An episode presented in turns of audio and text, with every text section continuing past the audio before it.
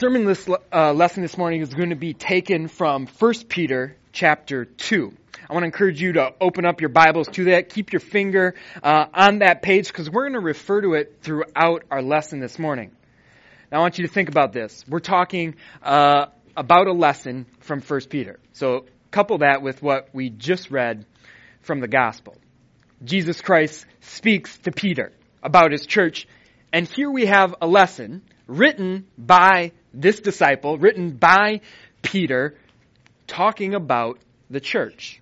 Again, I want you to listen and hear how he contextualizes church, why he says church is what it is. Our lesson this morning for our sermon is from 1 Peter chapter 2. Let's begin reading at verse 4. We're going to read up until verse 17.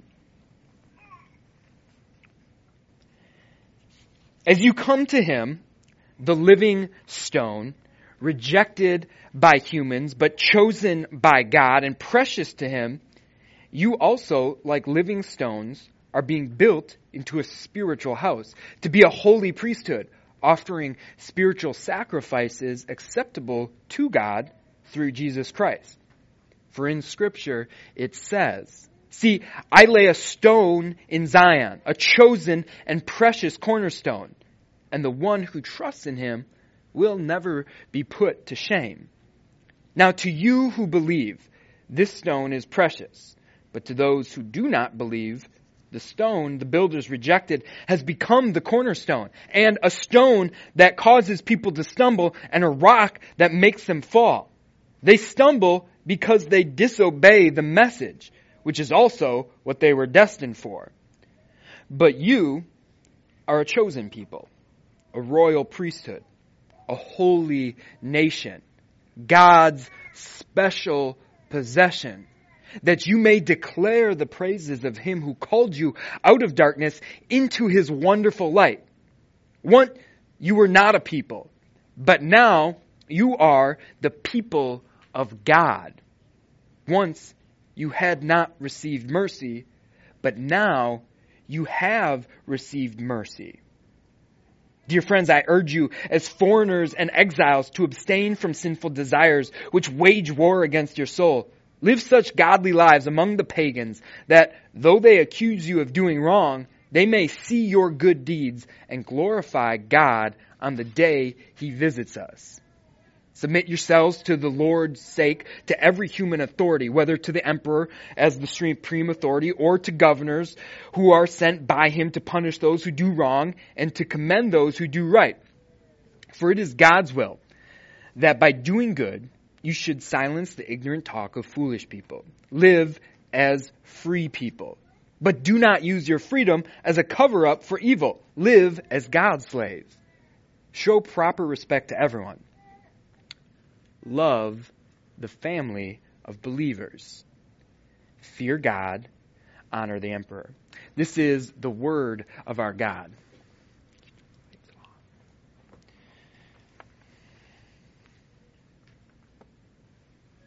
Would you join me in prayer? Lord, may the words of my mouth and the meditation of all of our hearts be pleasing in your sight, O Lord, our rock and our Redeemer. Amen. Sarah is a friend of mine, and Sarah's 34 years old. She is the mother to two adorable kids and happily married to her husband Claude. And Sarah is a Christian. Sarah has been going to church throughout her entire life. From the time she was born, Sarah has been going to churches. She was born and she was baptized in a Christian church, a traditional church out in the country that her parents and her family had been going to for three generations. And then her father moved, and so they went to a new church in a new city. They went to that church until Sarah was in kindergarten. And then her parents wanted a church that also had a school and offered programs for youth. So they went to a new church. And they loved that church until Sarah was in fourth grade. And then some of the youth programs got cut, and so they went to look for a new church that had uh, also those programs and a church. And Sarah called that church her home until she was 16. And Sarah figured she didn't really enjoy the music that church played anymore, so she found a new church on the other side of town. And she went to that church until she went to college. And then she didn't really join any one church, but she went to multiple different churches that, well, where her friends went. And let's be honest, it was really whichever church had the best college get together with the best food. That's where she called her church home. But don't get it mixed up. It wasn't just a case of Goldilocks and the three bears. This one is this and that one's to this, but this one's just right. You know, some of the reasons that Sarah changed churches were very Christ centered, very Bible based reasons. It wasn't all preference. Well, there was a time when Sarah's family uh, was younger, and Sarah was younger, where a pastor refused to baptize Sarah's younger brother. Said that the child needed to be a certain age, a stipulation that's just not in the Bible. And so her parents left that church. There was another time shortly after Sarah graduated from college where Sarah went to church and loved the pastor and the way he preached, but the sermons were more about his ideas for self help than Christ's ideas about your salvation. So she decided to find another church. There's also the time that, well, Sarah had her own family. Claude took a job in a different city. They did a lot of church shopping. They visited some different ones and they, they found one they really liked that, that preached the word of God, that, that worshiped in a way that was comfortable for them. And, well, the people were great at first. Because then you see, Sarah thought she might try to make friends with the people at the church, but it seemed like every attempt she made, well, people just did their own thing. The friendly people seemed as though their friend quota had already been filled with the people that had been at the church, and well, there are cliques that Sarah just couldn't crack. There's the email that Claude sent to Pastor and some of the leaders at the church after several months of attending there and saying, Hey, love the church, love being a part of it. Is there way that I could serve in this church? And the answer that Claude got in so few words was, Claude, thank you for your care and your concern, but you haven't attended long enough. And so Sarah quit. Sarah who was a Christian, who had been going to churches throughout her entire life, never missing a weekend except for when she traveled and then she'd find a different church, this Sarah stopped going to church. And you'd have to ask her why, she'd tell you. She'd tell you that it seemed to her, from her perspective, that the state of churches, well, it seemed from her perspective to be ugly, messy, and maybe even broken. And you know what? From her perspective, you have to say she's right. Can you relate? Kind of the funny thing about starting a brand new church is there's about three people here today who can call this the only church they've ever been to, and they can't speak in full sentences. For everyone else here, this isn't the first church you've gone to. Have you seen what Sarah has seen? Have you seen churches that, you know, maybe they just don't offer the programs that you want to have for your family? Maybe it's a church that worships in a style that isn't your preference. But maybe there's some very real concerns that you've seen in churches.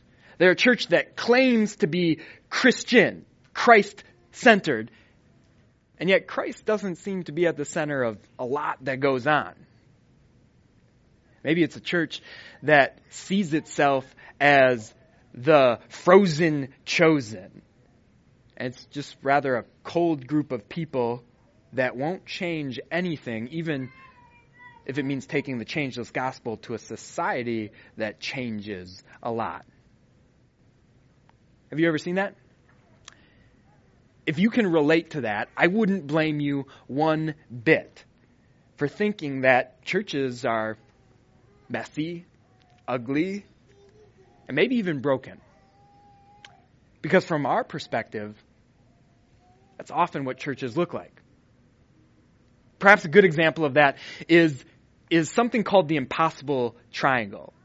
The impossible triangle is located in a lot of different art exhibits all over, but one of the coolest places it's located is Perth, Australia. And if you were to go there and you were to approach this triangle from the north or from the east, it would neither look like a piece of art or a triangle. And similarly, if you approached it from the west, it wouldn't look like anything except a twisted scrap of metal, maybe a goalpost that went through a tornado. Certainly not a piece of art. But if you approached from the south, you would see something that was spectacular.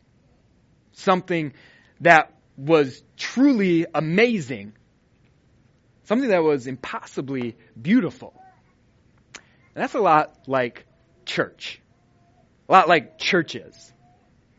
Oftentimes people define church in this way, and it's a really helpful way to define it. If you have your worship guide opened, I want to encourage you to write this down.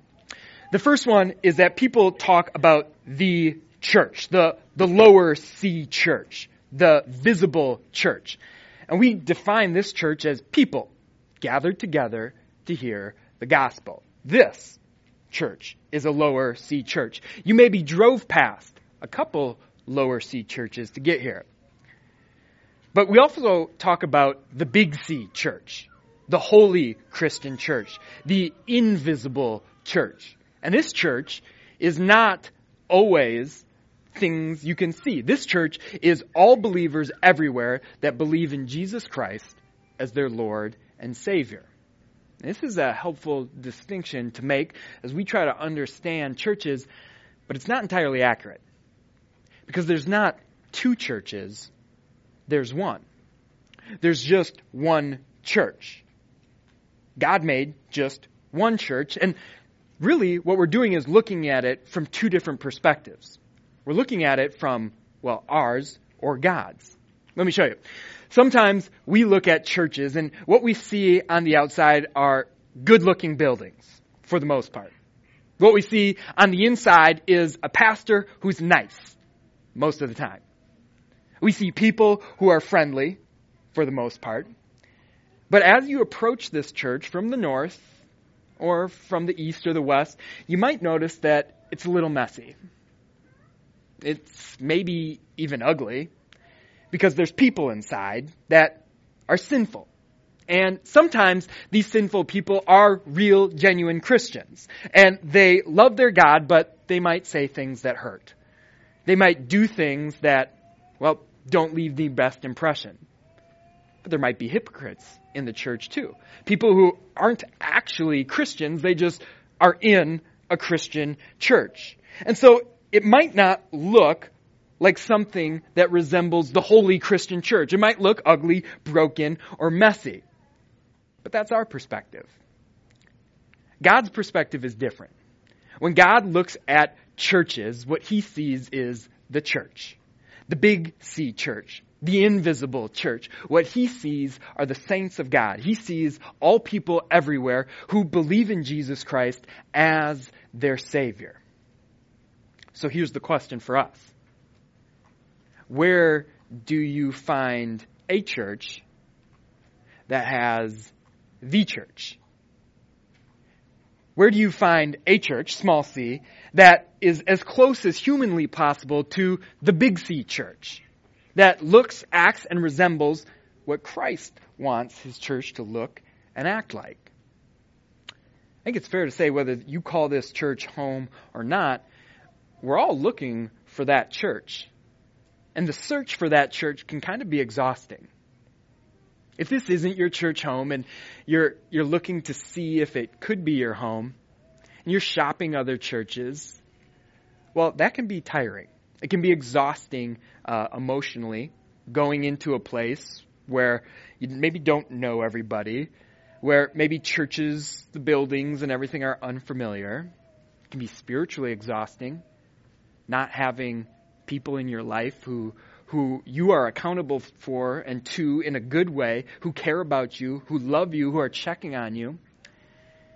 But even if this is your church home, you want to know is this the church as much as humanly possible?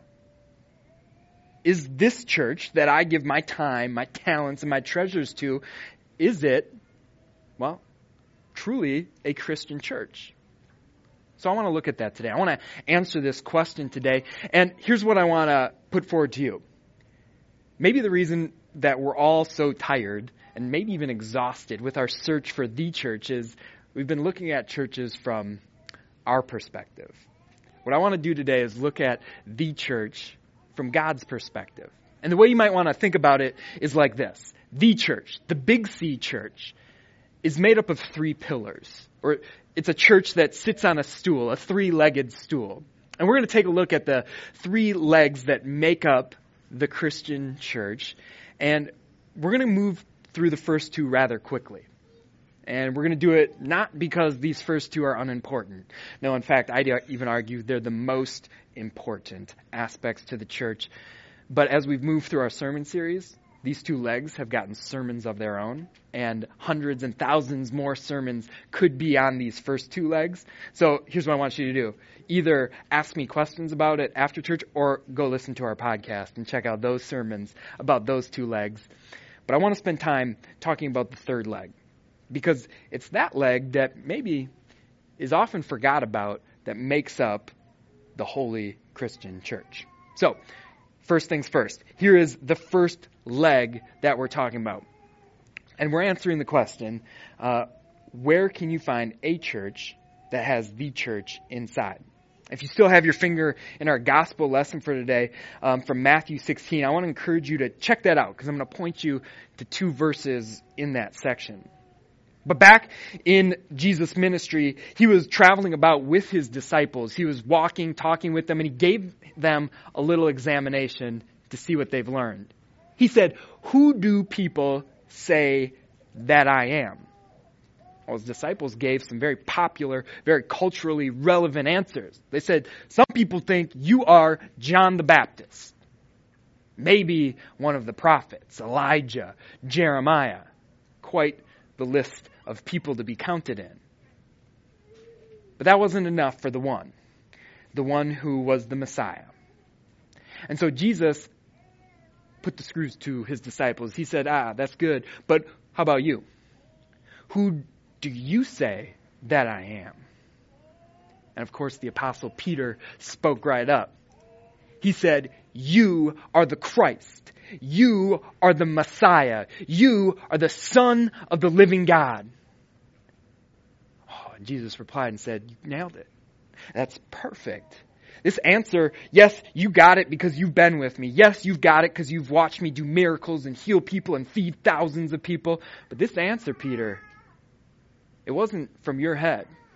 It was revealed to you by the Spirit of God. And then in his reply, Jesus said something that was even more profound than what Peter said.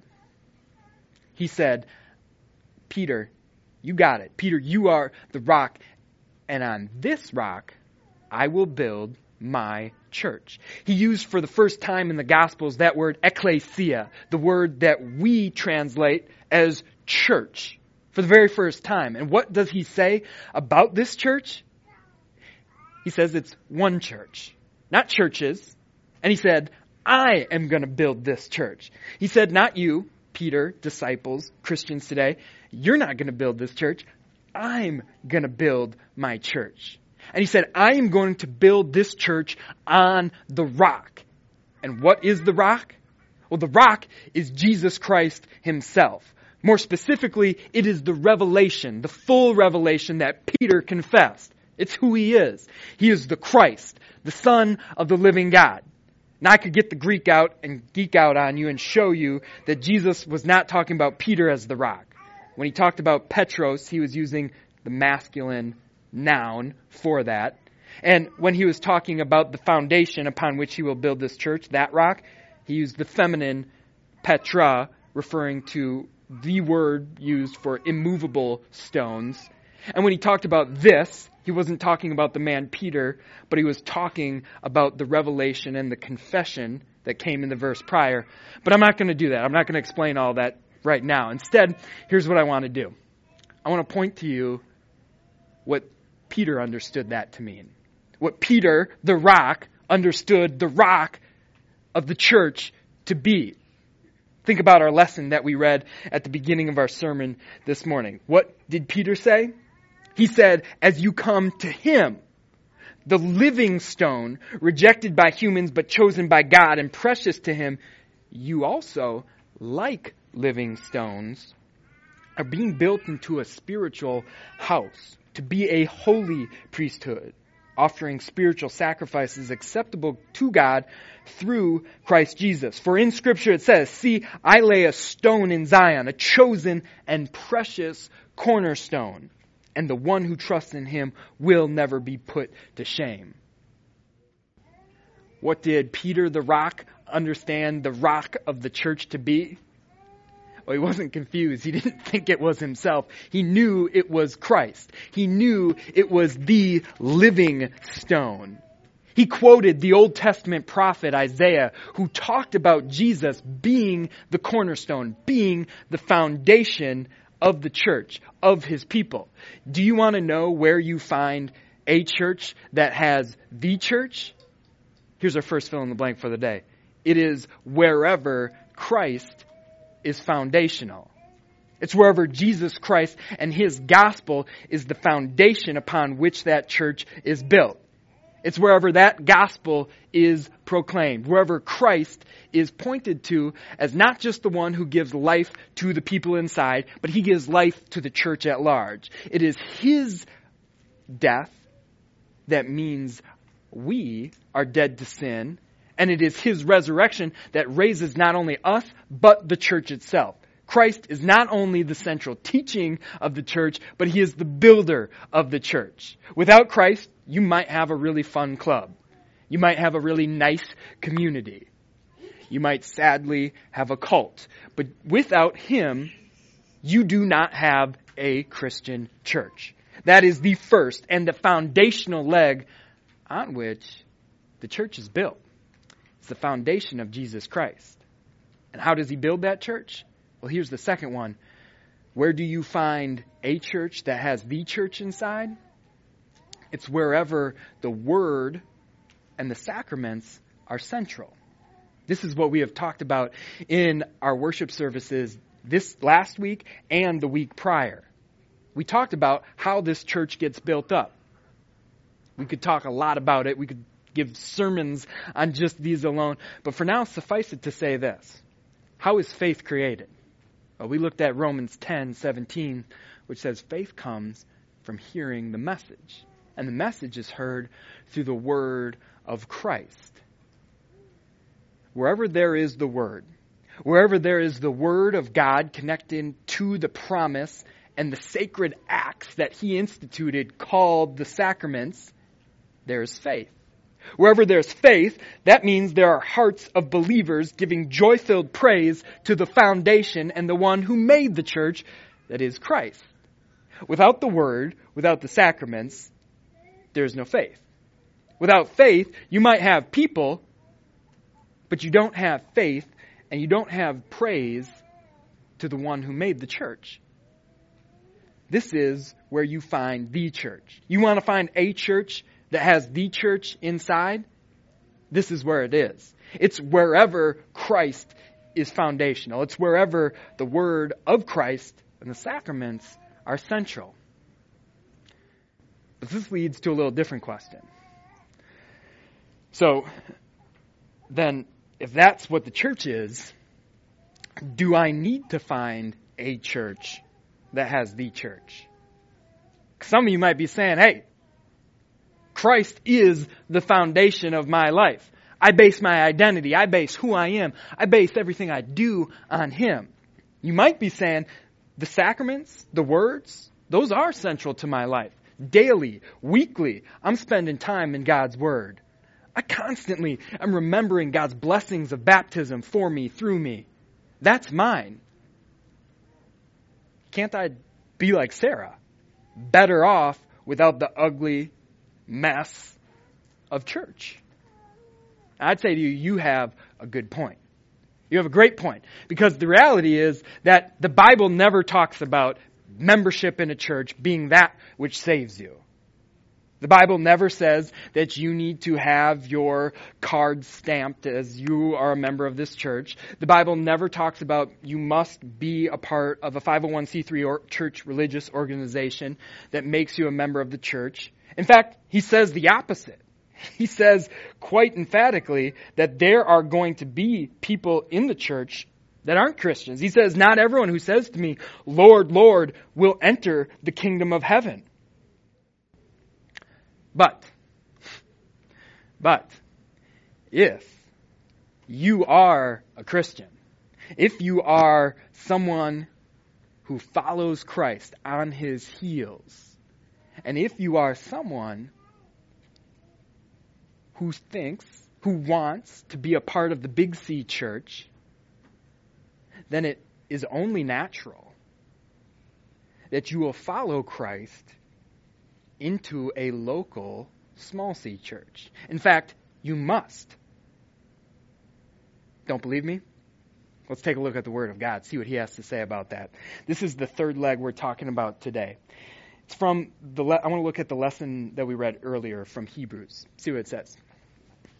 Hebrews says this: Let us consider how we may spur one another on toward love and good deeds, not giving up meeting together as some are in the habit of doing, but encouraging one another, and all the more as you see the day approaching. God's Word has just shy of 60 different commands that He has given to His people, to Christians. 60 different commands, at least, where He says you are to one another, one another. You are to fill in the blank, one another. You are to love one another. You are to forgive one another.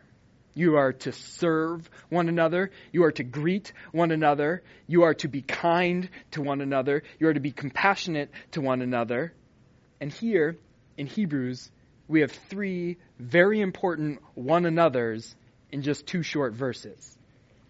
He says, You are to spur one another on towards love and good deeds. You are to meet with one another and not give up doing that. You are to encourage one another. You cannot one another one another without one another. Christ Jesus, who invented this church, created in such a way where you need one another in the church. Jesus put it this way Listen, still not convinced, still thinking, hey, are you telling me I'm sinning if I'm not a part of a church? If I'm not inside of a local small c church? No. Scripture never says that's a sin, but it doesn't have to. Because it always frames that question positively. It always puts it in its proper context by saying, here's why you should, need, must be a part of a church. Because the one who saved us and made us his has made us one. Listen again to 1 Peter where he says, As you come to Jesus, the living stone, you also, like living stones, are being built into a spiritual house to be a holy priesthood, offering spiritual sacrifices acceptable to God through Christ Jesus. You are a chosen people, a royal priesthood, a holy nation, God's special possession, that you may declare the praises of him who called you out of darkness into his wonderful light. Once you were not a people, but now you are the people of God. Once you had not mercy, but now you have received mercy. It seems almost obvious to state, but it is important. Do you want to know where you find the church inside of a church? Well, it is wherever believers are communal. It is wherever believers are not individual, but communal. They are a community of saints. Church is not personal. Church is communal. So can I make it really personal? as we close us out this morning? Listen, every single Sunday we stand and we confess our faith together and we say, I believe in the holy Christian church, the communion of saints. Can I point out a few implications of believing in that? Well, here, here's one. You think about this. In our society, it is desired and even a status symbol to have personalized things, right? If you have a personal uh, journal or diary or personal bank account, that is, that is almost an unalienable right that you have those things personal to yourself. If you have a personal parking spot or you have personalized clothing, well, that's a perk. That's really nice. But if you have a personal trainer, a personal coach, or a personal assistant, well, then you've made it, right? And I think Christians like to take that language, those ideas, and put it into their faith. Put it into the way they even think about church. And we say things like this I want to have a personal relationship with Jesus. I want to grow in my personal relationship with my Lord and Savior Jesus Christ. But can I tell you something? That phrase, a personal relationship with Jesus, that idea, a personal Savior, is not in the Bible. In fact, that idea of a personal relationship with Jesus runs contrary to the entire narrative of Scripture. Whenever the Bible talks about church, being a Christian, being a part of this, it always talks about not a personal relationship with Jesus, but a church relationship with Jesus. Over and over again, it uses metaphors like this to describe the church a single building, a temple, a single beautiful city, a single body, a single peop- people, a priesthood, a single nation, a single flock, a beautiful bride, just one, one big happy household, the whole family on church. This is how God talks about church. And can I show you this? Every single Sunday, I get to see this. I get to see this happening, this community of saints. I get to see it when we stand together and confess our sins and hear forgiveness. I get to see it when we stand and pray with one another. I get to see it when we confess our faith and, and when we sing hymns together. But I'm not sure if you always get to see it. Because you come in and you greet a few people, and then you stare at one dude for about an hour, and then you walk out and you maybe say hi to a few people you know. Can I show you what it looks like? It looks like this. This is what the church looks like. It looks like all of you. It looks like the entirety of us. Now, I wonder what would happen if we started to look at church like this. If we started to look at all of the people here as not just the randos that happen to go to the same church that we do, but if we started to look at these people as not just maybe the frozen chosen that go to my church, but these are the holy chosen. These are the very people at this time and at this place that God is building his church with. And it is this God and in this place and with these people and these living stones that the living stone is building all of us into something greater than the way church, something greater than just me. He's building all of us into the holy Christian church. And it's just no matter of fact thing that it's these people that happen to go to my church, but I am built into the church of God next to them. Standing on this person's shoulders. Forever smushed together in the living house of God with these people. See, when God gave us prayer, He didn't say, and teach us how to pray, He didn't say, pray to my Father who art in heaven. He said, pray to our Father who art in heaven. When He baptized us, He baptized us into one body.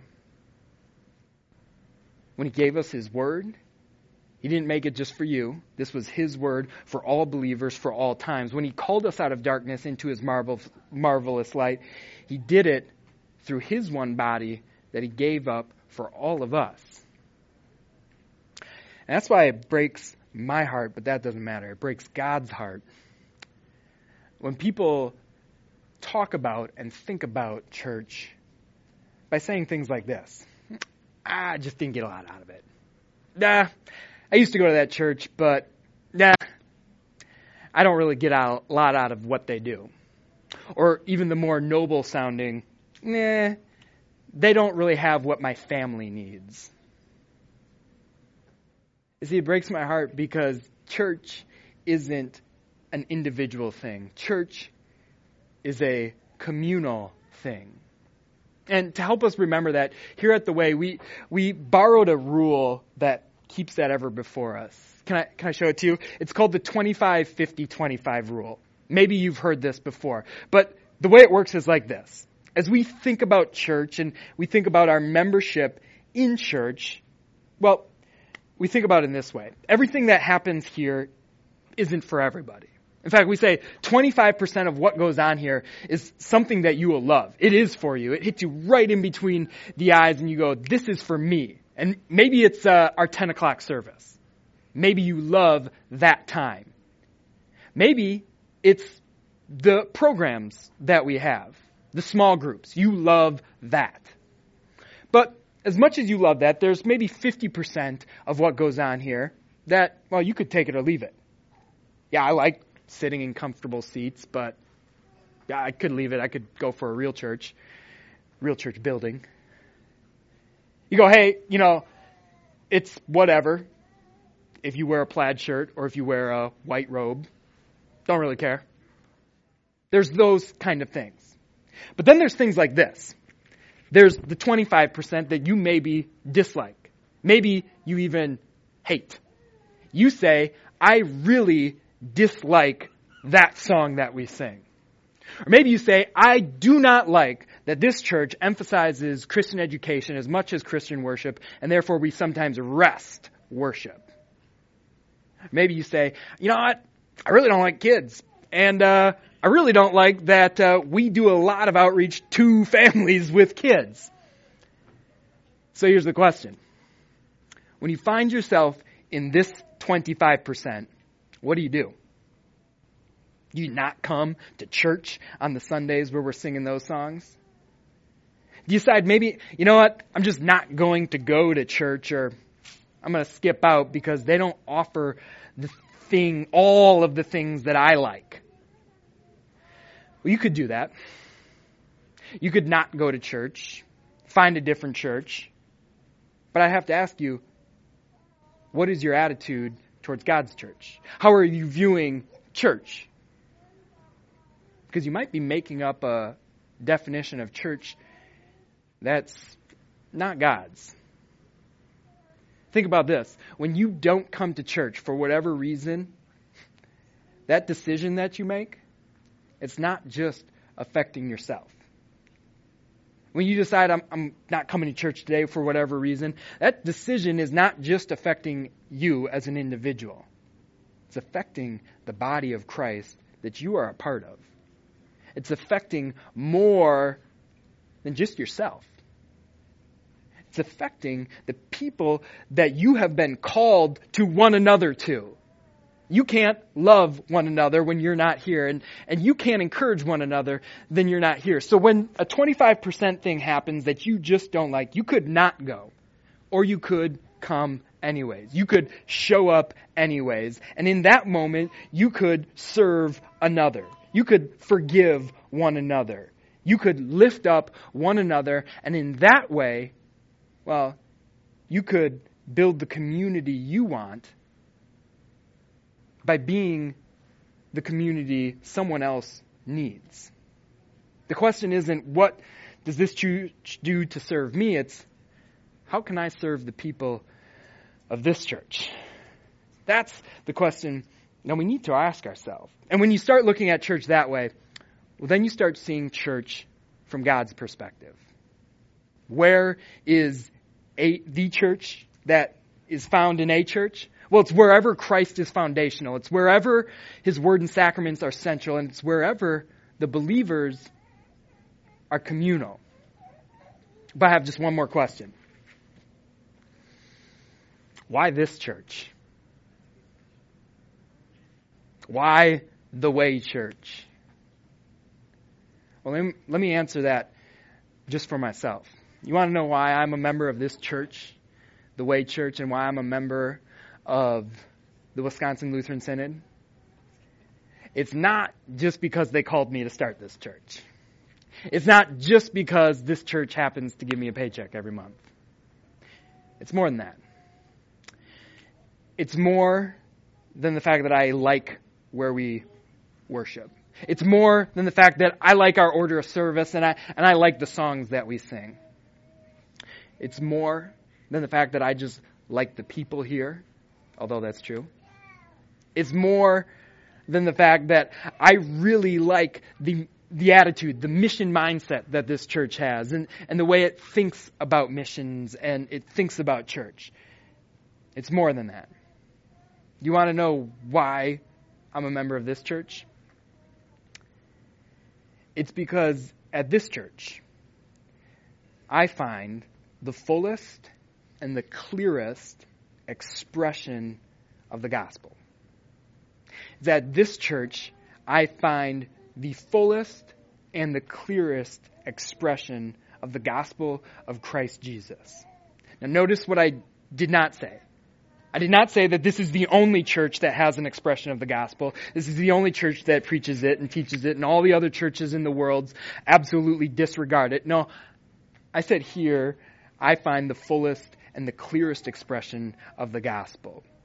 I find the fullest articulation and proclamation of the gospel of Jesus Christ, who is the founder of this church and the builder of this church, through his words and sacraments that give true forgiveness of sins, life, and strengthening of faith. And not only that, but those two things, Christ Jesus working through his word and sacraments, also work in a profound way that only they can to create community, to create a community that has loved me that has forgiven me, that has prayed for me, served me, lifted me, encouraged me, empowered me, all of these things. That's why I'm a member of this church. Is because it is the fullest and the clearest articulation of the gospel. And the day it stops being that church, I'm going to leave it and I'm going to encourage you to do the same. But for now, that's what this church is and that's why I hope this church dies. Let me be clear about that. I hope this church dies. There are a lot of ways that a church can die. A church can die by jumping off the foundation that is Christ Jesus and trying to build their own.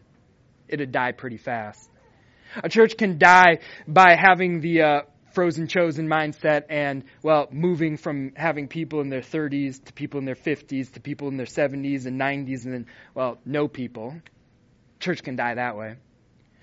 But a church can also die in a good way. Jesus said, if you want to be my disciple, you got to take up your cross and follow me.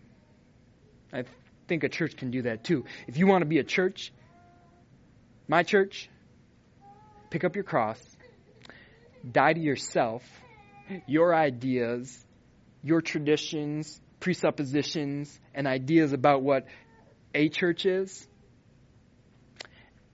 and live my church. To die to our ideas and ourselves and live in the one who gives us life. And I think when we do that, I think as we do that, what you'll see is that this church won't die, but it'll live.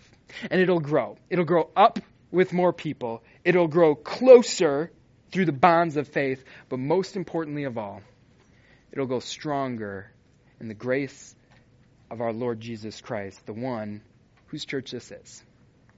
Amen.